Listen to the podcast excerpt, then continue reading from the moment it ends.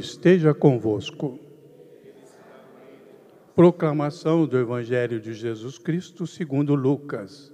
Glória a vós, Senhor.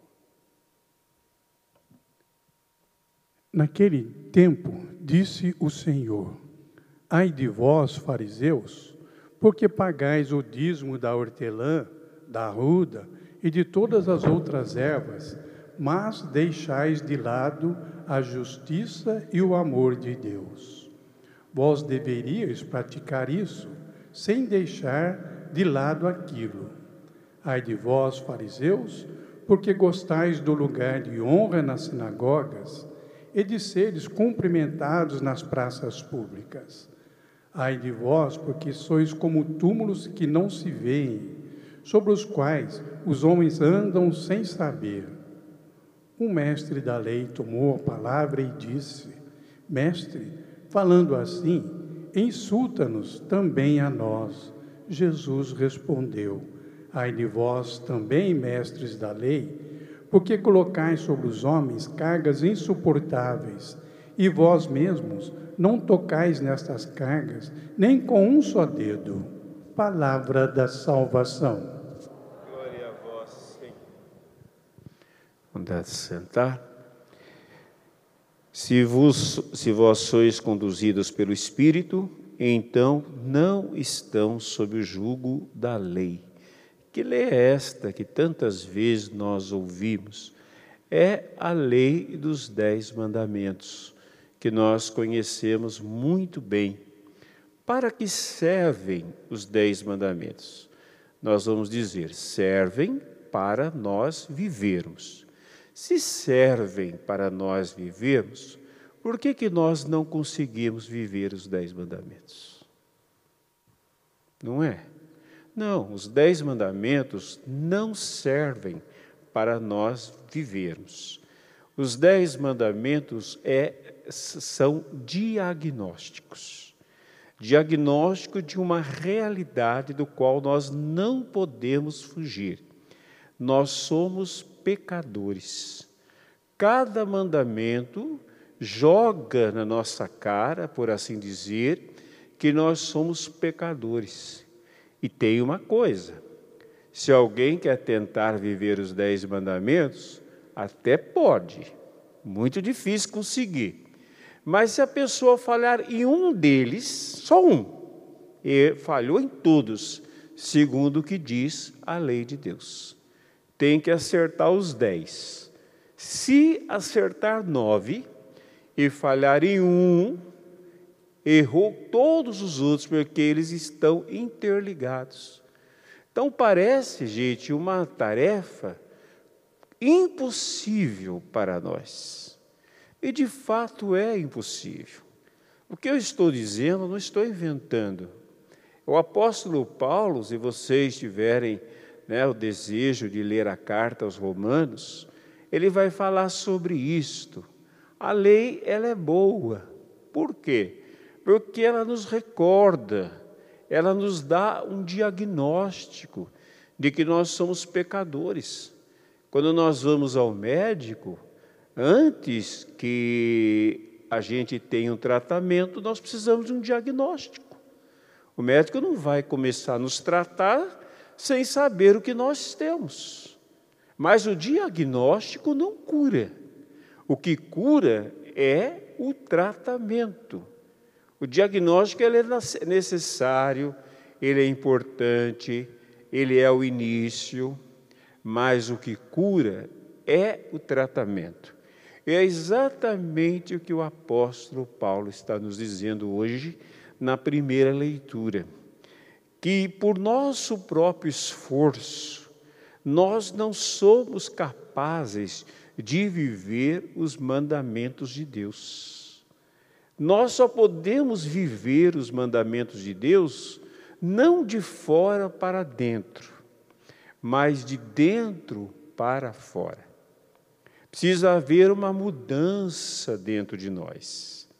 Porque de fora nós não conseguimos. Aí eu tenho que fazer, eu não vou conseguir fazer. Tanto é que tem gente que pega lá aquela lista dos dez mandamentos e vai confessar, e a confissão fica interminável, porque a pessoa vai fala quase dos dez e com detalhes.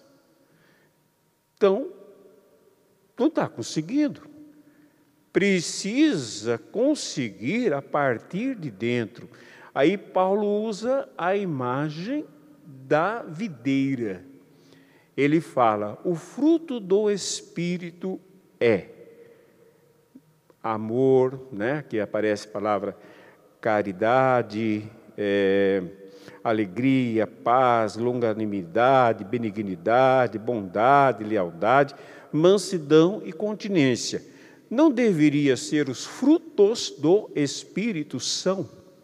Se é tanto fruto assim, como que está escrito? O fruto do Espírito é. Será que eles erraram aqui na concordância? Não. Quando nós vamos comprar uva, nós não compramos uma uva, nós compramos um cacho de uva. E aquele cacho de uva é a uva mas ali tem diversas uvinhas no mesmo cacho. Então, qual é o fruto do Espírito? O que, que o Espírito produz em nós? O amor, gente. O, o que, que são os dez mandamentos? O amor. Veja que Jesus, ele vai falar para uma pessoa que a pessoa deve amar a Deus e ao próximo, resumindo todos os mandamentos. Mais tarde, ele vai dizer que nós devemos amar como ele mesmo nos amou. E o apóstolo João, na sua primeira carta, vai nos dizer que quem ama o próximo ama a Deus. Então, tudo resume no amor. Os dez mandamentos não é somente uma lei moral. Os dez mandamentos tem a ver com o amor. Só que o amor não é algo que eu fabrico, mas é algo que vem de dentro de mim como ação do Espírito Santo que produz dentro de mim. E por produzir dentro de mim, o amor passa a ser uma coisa natural e não fruto de um esforço, mas fruto da ação do Espírito Santo em nós. Está vendo? A primazia é do Espírito. Quem nos leva a viver a santidade não são os nossos esforços, o nosso desejo de querer ser. O que nos leva a viver a santidade é a graça de Deus, é a presença e a ação do Espírito em nós. À medida que nós vamos acolhendo, vamos nos submetendo ao Espírito Santo, o nosso interior vai se transformando. E quando nós percebemos, às vezes é, é uma transformação que leva a vida inteira, mas vai acontecendo. De repente eu percebo que antes eu queria muito ser paciente, e aí eu luto para ser paciente. Eu digo que eu não vou mais perder a paciência. Eu consigo por alguns dias, de repente estou eu lá de novo, estourando e perdendo a paciência. Mas quando o Espírito Santo age dentro de mim, a paciência passa a ser uma atitude natural e não algo fabricado que não vai durar muita coisa, mas eu me torno paciente a partir de dentro. Eu me torno amável a partir de dentro. Eu aprendo a ter o controle sobre mim mesmo, não como esforço, mas a partir de dentro. Por isso que nós precisamos, gente, não funciona de outro jeito. A gente pode não concordar isso aqui não tem nada a ver, eu tenho que viver os dez mandamentos, e você conseguir, meus parabéns, eu nunca consegui. Se você conseguir, meus parabéns, mas você tem que viver os dez e de maneira perfeita. Um, dois, não adianta. Acabamos de pedir perdão. Então, não é possível, mas é possível que a gente vá sendo transformado pela graça e pelo poder de Deus que age em nós. Por isso que tudo que vem de Deus, tudo que Deus pede é possível, não porque depende dos nossos esforços, mas é possível porque depende da graça de Deus. Senão nós podemos desistir, como muita gente desiste. Ah, eu tenho me esforçado, eu vou, eu faço de tudo e depois desanima. Não. Acolha a graça. Ore. Tenha comunhão com o Espírito Santo. Ore no Espírito. Se entregue ao Espírito Santo e o Espírito Santo vai nos transformando. E nós percebemos então que o que vem de nós é natural, como é natural para uma videira dar um cacho de uva. Não adianta eu pegar uma laranjeira e ficar falando para a laranjeira da uva. Não adianta eu tratar da laranjeira da uva. Não adianta eu chacoalhar a laranjeira e falar da uva. A laranjeira jamais vai dar uva. Por quê? A natureza da laranjeira não é de dar uva, é de dar laranja. Vamos até piorar o negócio de um espinheiro que é dar espinho. A nossa natureza, gente, a gente não consegue entender isso, a gente acha que a gente é muito bom. E Jesus deixa bem claro que nós não somos bons, nós somos maus. E a palavra de Deus fala assim: a nossa natureza é uma natureza decaída, é uma natureza pecadora, é uma natureza má, é uma natureza que só produz o que está aqui, olha obras da carne, libertinagem, devassidão, idolatria, feitiçaria, inimizade, ciúmes, ira, intriga, discórdia, inveja, tudo isso nós produzimos de dentro de nós. É fácil. Fazer o bem é difícil. A gente ir para a oração é difícil. A gente assistir bobagem na televisão é fácil. A gente ler a palavra de Deus é difícil. A gente ficar horas vendo besteira na internet é fácil. Veja por que, que é fácil, porque a nossa natureza é espinhosa. Mas quando Deus, pela sua graça e pelo seu poder, Ele age dentro de nós, nós vamos sendo transformados. Aí não é questão de ser fácil, ser difícil, é natural. O espinheiro vira videira.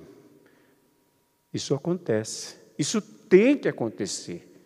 Essa é a, ação de Deus em nós, é, a, é, a, é o poder de Deus em nós. Tem que acontecer na nossa vida. Nós temos que olhar para trás, não é? E ver como nós éramos e olhar a nossa vida presente, e nós temos que perceber que nós estamos cada dia melhores. Por quê? Porque Deus está agindo em nós. Se nós não estivermos a cada dia melhor, significa que nós estamos hermeticamente fechados à graça de Deus. Às vezes até tentando ser bom, mas se abrindo pouco à ação de Deus e cansando com tantas tentativas fracassadas. Amém? Se não for assim, gente, não há vida cristã.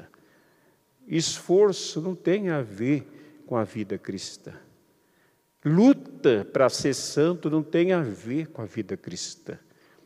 Luta para ser melhor não tem a ver com a vida cristã. O que tem a ver com a vida cristã é a abertura à graça de Deus que nos transforma pelo poder do seu Espírito e nos santifica. Amém.